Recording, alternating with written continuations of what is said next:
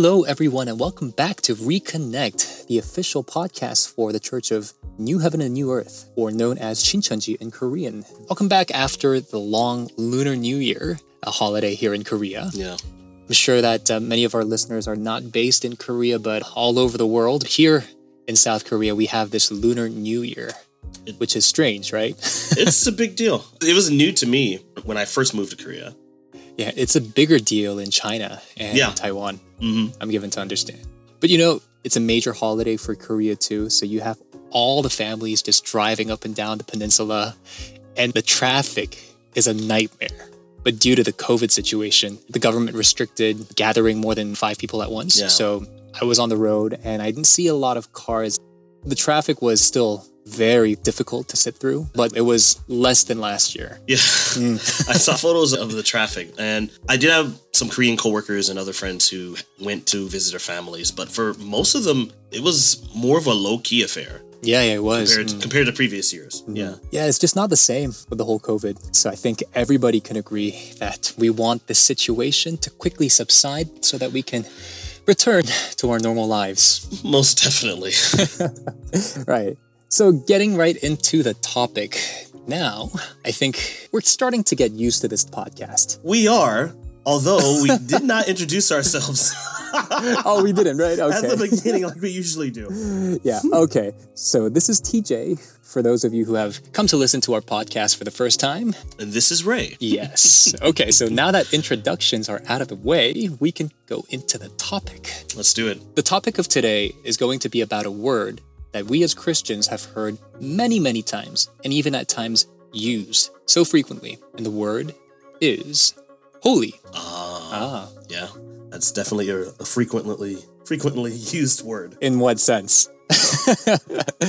Oh well, I mean, my entire life as a Christian, ho- holy is definitely something that I've heard used to describe God, mm-hmm. or even just looking at my Bible and seeing the word holy, and and me growing up as a kid and not knowing mm-hmm. exactly what that meant. Yeah, but at the same time, we know that before we learned the Bible and came to an understanding of what God wanted in the Bible, I think for me, honestly, I used the word holy in different contexts. Just to have fun with my friends, using it as a combination of different words together. I think you know what I mean. Yeah, I understand where you're going. But now we're going to talk about what that word really means to us as Christians. Because, like you said, Ray, we call God holy and we say that the Bible is the Holy Bible. What comes to mind when we think of the word holy? For me, growing up, when I thought of the word holy, I thought of the image of white. Oh, really Yeah. really the idea of, of jesus being as, as white as snow or his, his blood yeah. washing our sins away as, as white as snow Mhm. which is something i heard in, in songs over and Mm. over again in church and so that was the image that came to mind just something that was pure clear clean. untarnished Yeah. clean yeah Pristine. Maybe I I, like went a bit too far on that one. no, no no it's okay it's okay i like it Yeah, but I think we all think the same way when we hear the word for the first time because we use it to characterize God and God's word, which is the Bible. But what does this word really mean? I think we're in the right direction talking about cleanliness, purity, just like a very white as snow, as you mentioned in the hymns that we see. But what does it really mean? And this is what we're going to dive into, not just because the definition is interesting to look into, but because of the implications that it brings to our faith. Hmm. Interested? Okay, hope you guys are. We're gonna dive right into it. So let's do this. let's go for it what is the meaning of holy? Okay, I, I think a lot of our listeners right now, if you're anything like I was growing up, you have no idea what the origin of the word, but it does have a root word, right? I'm no Hebrew scholar. Okay. My my language skills are a little bit limited. I'm still trying to grasp Korean, but the word holy comes from a Hebrew word kadosh, and the definition means to be set apart from. to be set apart from. From what? to be set apart from sin or evil. Mm, yes, to be set apart from sin and evil. And that is what God essentially is, right? Yes. Completely set apart from sin or evil. And that is why Jesus says there is only one that is good. That's our Father. So God is 100% good. And 100% good means that you are completely without sin. That definition is very different than what I may have thought about when I thought of the word holy growing up. Well, I think, as we said in the beginning, it points in the right direction It does. cleanliness, you know, purity. But what understanding the definition does for us is that it allows us to eliminate that middle ground or gray area uh, that would have otherwise existed if we didn't properly understand the definition. Mm. Many people have different standards of cleanliness. For myself, if you were to take a look at my kitchen right now, uh, and maybe compare it, I, I, I, I I'm think see, scared to see. yeah, I have a feeling that your place is a little bit cleaner than what mine might be. Well, I don't know. You might be surprised. I have a baby, so yeah, everything after the baby's asleep, it's just like a battlefield. Everything's just scattered all over the place. Yeah. Okay, okay, you might actually you might be right. You might be right. But Hmm. I mean, one thing to think about is like growing up as a kid and your mom telling you to clean your room, right? And then you you go and because I, I don't know about you, but every Saturday, uh, m- me and my Mm-hmm. Every me- Saturday. me- yeah, it was every Saturday.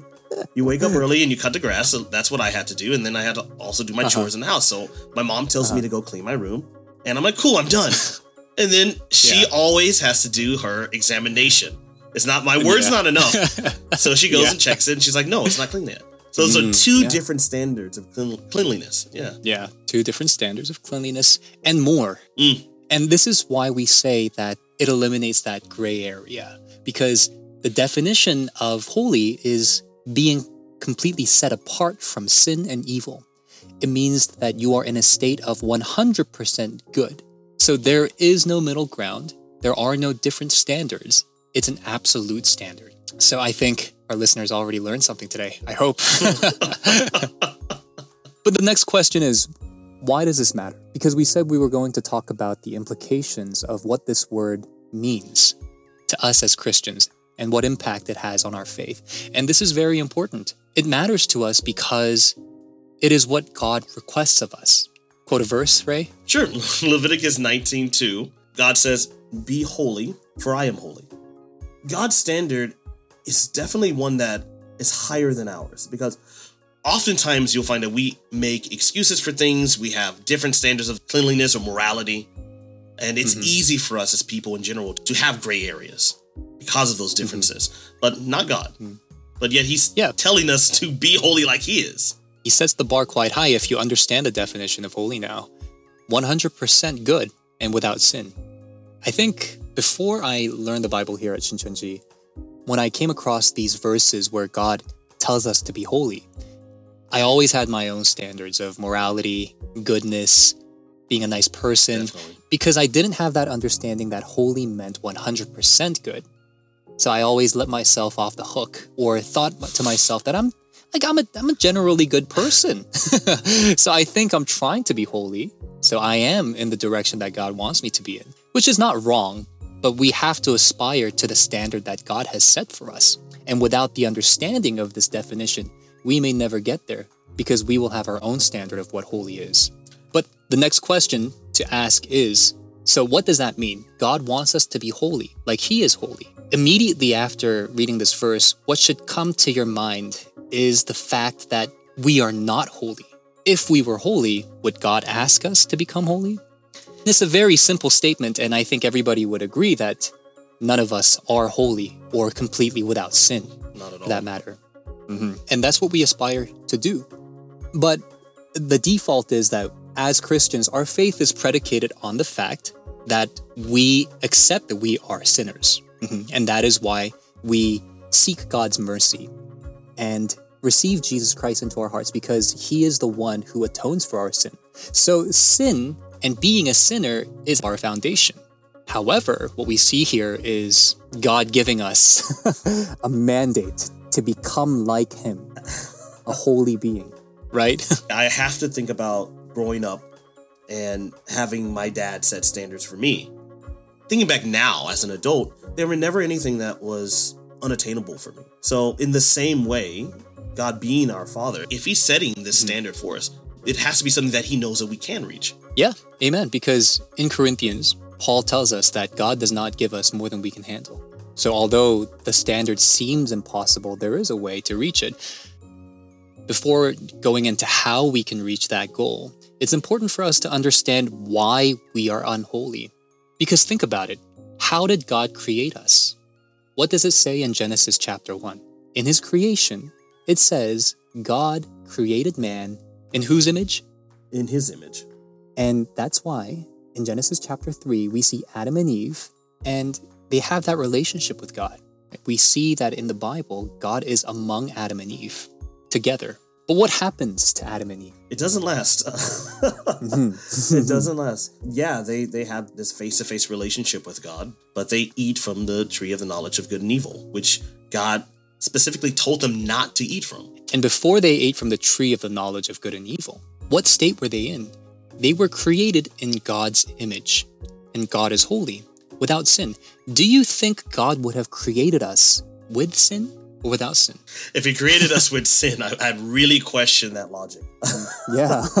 so it's only natural for us to understand that when God first created us, in his image, we would have been nothing but good. But as we see in Genesis chapter 3, as a serpent tempted Adam and Eve, once they ate the fruit of the knowledge of good and evil, focus on the evil here. What happens is they become mixed in being.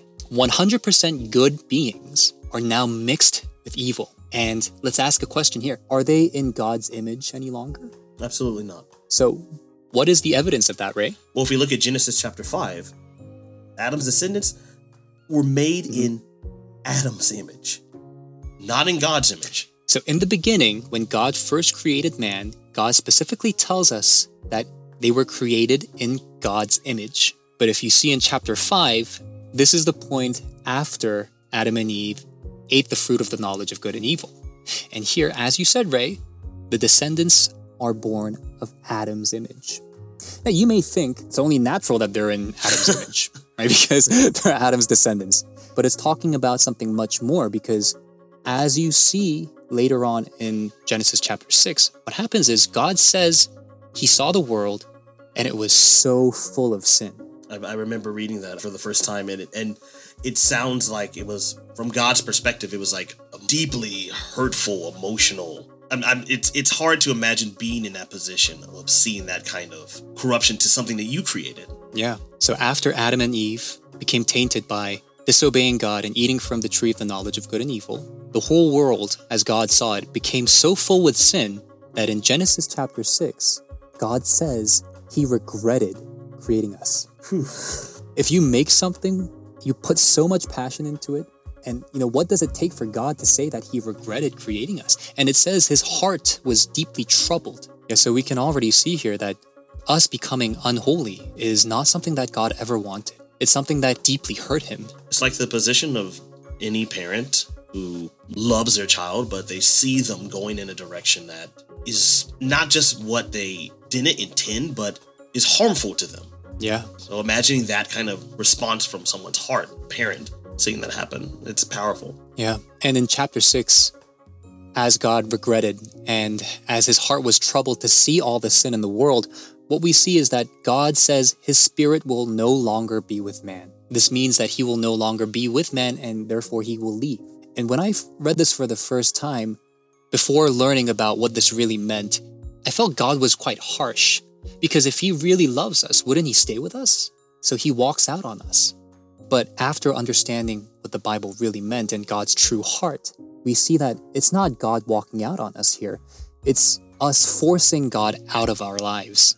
And let us get into this because if we understand God being holy and now us as human beings being in a state of unholiness, we understand why God had to leave. And let me give you an example. Okay. Uh, Ray, what happens uh, to darkness in the presence of light? It's vanquished. Ooh, okay. You like that? That's one? a good word. Yeah, yeah, yeah that's yeah, a good that word. yeah, because it's precise. You know, in the presence of light, darkness is vanquished. It disappears, and we see in the Bible that God refers to Himself as what? As the light, and light is pure. As we see it, it's, it's bright, and that also equates to His state of being holy. And what about us? If we are unholy and unlike God, we are not light, but we are darkness. So let's just imagine in this metaphor here, what if God suddenly appears before us as light and we are darkness? As you said, Ray, what would happen to us? We would be vanquished. We would be vanquished. You know, we go back to Exodus and see what happened during the time of Moses and how the Israelites came out. They had so much evidence of seeing God. I mean, they saw all those miracles happen, you know, manna falling from the sky. Many, many. Yeah, so many. The funny thing is, they never saw God, right? They saw all his miracles, but they mm. weren't able to see God. Only Moses did. And God says in Exodus chapter 33, verse 20, why they are not able to see God. It says that if they see his face, if they see God's face, they will surely die. What did you think when you saw this verse, Ray? Well, it, it definitely put uh, all those times where I was a kid praying to see God. it definitely it definitely put a lot of that into perspective. It's like no, no, I don't want to see that. But but it, it also it, it also illustrates the vast difference between we as humans in this state that we're in right now and God. You know, when I first read this verse, I thought, why is God making it so that we die when we see him?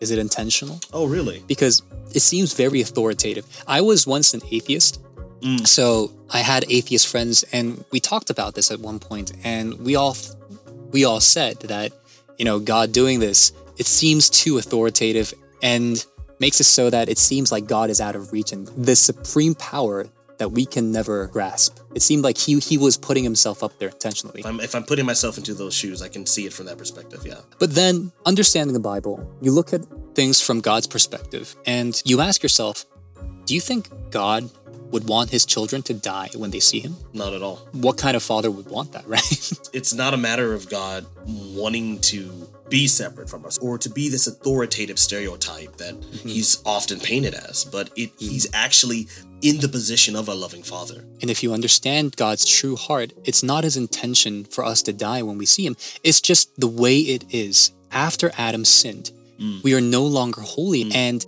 in the presence of 100% good and God's holiness as unholy beings. We cannot be there. It's just not possible how darkness and light cannot coexist. If we are in the presence of God and we have sin, we will die. This is what Exodus chapter 33, verse 20 is telling us. Even just hearing his voice, the Israelites trembled and they said they felt like they were going to die just hearing God's voice. It was like the sound of dying. Exactly. Yeah, that, wow. God telling us, going back to Leviticus 19:2, telling us to be holy, for he is holy. Is God telling us that he wants to be with us? It's, it's something he's telling us out of love. Yeah, because if we are unholy, we can't be with him. It's as simple as that. And understanding this entire backstory of Adam and Eve and how they became unholy and therefore created that disconnect, right? This is why we have to become holy now. So, next question logically would be Mhm. how? Yes, the question of how. How do we become holy? Because, like you said, Ray, God wouldn't put this standard on us, wouldn't tell us to become holy without providing us a definitive method or a proper way to do so. Because if God really wants us to become holy, then He would surely tell us how to.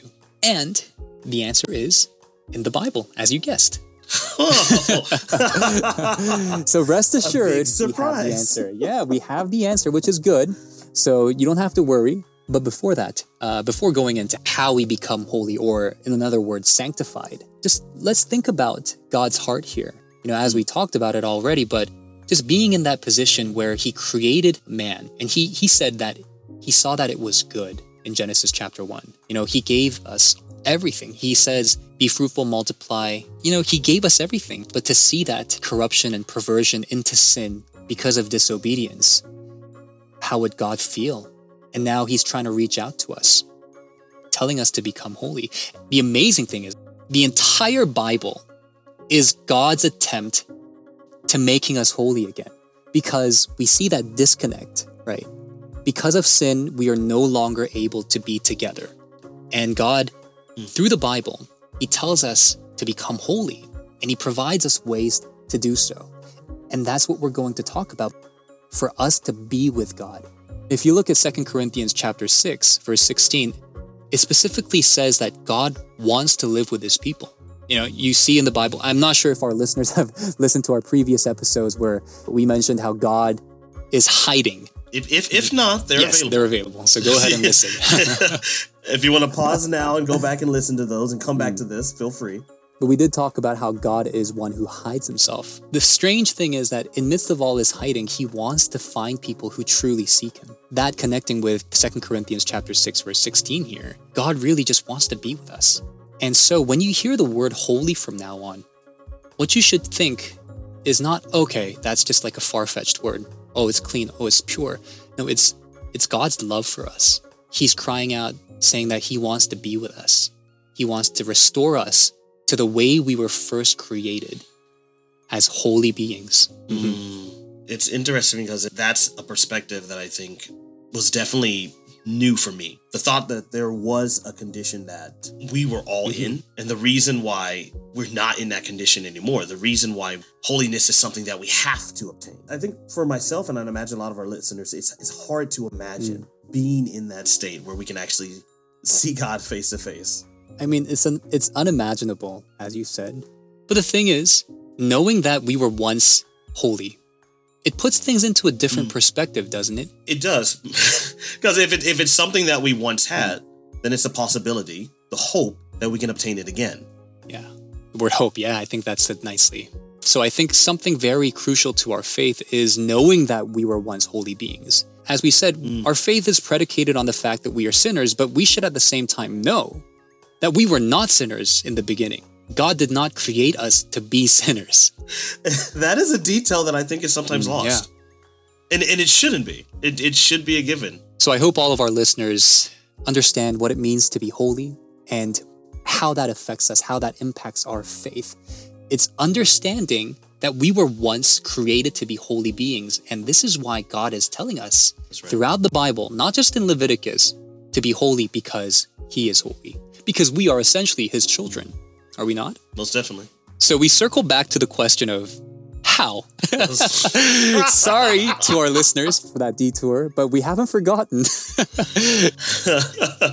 yes. Okay. So, yeah, I'm imagining that some of our listeners right now are screaming, How? yes. How? yes, you. We've we've talked a lot about the definitions of holiness, of what it means to be holy, why God wants us to be mm-hmm. holy, and and it's been some awesome, powerful stuff, and and I hopefully our listeners who are continuing right now are have some some awesome things to actually reflect on later. But how do we become holy? Mm, and as as we said, the answer is in the Bible. We're not going to go deep into this in this episode. So that's a cliffhanger for you right there. as much as we want to get into it, we are running out of time, but we will leave you with the verse that contains the answer. It is John chapter 17, verse 17. So how do we become holy? If we look at John chapter 17, verse 17, we have Jesus who's praying prior to his arrest. John chapter 17, verse 17 says, Sanctify them with the truth. Your word is truth. And this is a prayer that is mm-hmm. actually for us. And Jesus is asking God to sanctify us through the truth. The truth is God's word. And that is the answer. There you have it. Hmm. Simple as that, plain as that. But I'm guessing this brings up more questions than it answers, honestly. I have a feeling. because as much as uh, the answer is simple, how do we apply it? And how do we know what truth is? This is something that we can dive really deeply into because in John chapter 8, verse 32, Jesus tells us that the truth will set us free. What does that mean? You know, we see Mm. that all over university yeah. campuses. Oh, yeah. yeah, but you have to ask yourself, what is that truth and how does it set us free? Next episode, we will talk about how we sanctify ourselves through the truth, through God's word, and become holy. And if we have time, we'll talk about how we become free. What do we become free from? Yeah. And I hope that in the next episode, we will all become one step Closer to becoming holy, like our Father God.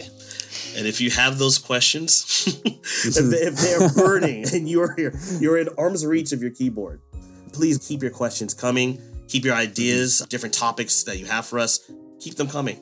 Yep. We want to mm-hmm. hear what they are. And if you haven't already uh, subscribed, liked, downloaded our podcast episodes or our previous episodes, please do. Uh, share them with your friends if you thought this was helpful. Mm, And yeah, that's all we have for today. that's it. Next time, we will be returning with the episode of How Do We Become Holy Through the Truth? Excited much? Okay, that's good. All right, so this has been TJ. And Ray. And you have you've been, listening, to Reconnect. Yeah. Okay. Not bad, not bad. All right, see you, everybody. See you next time.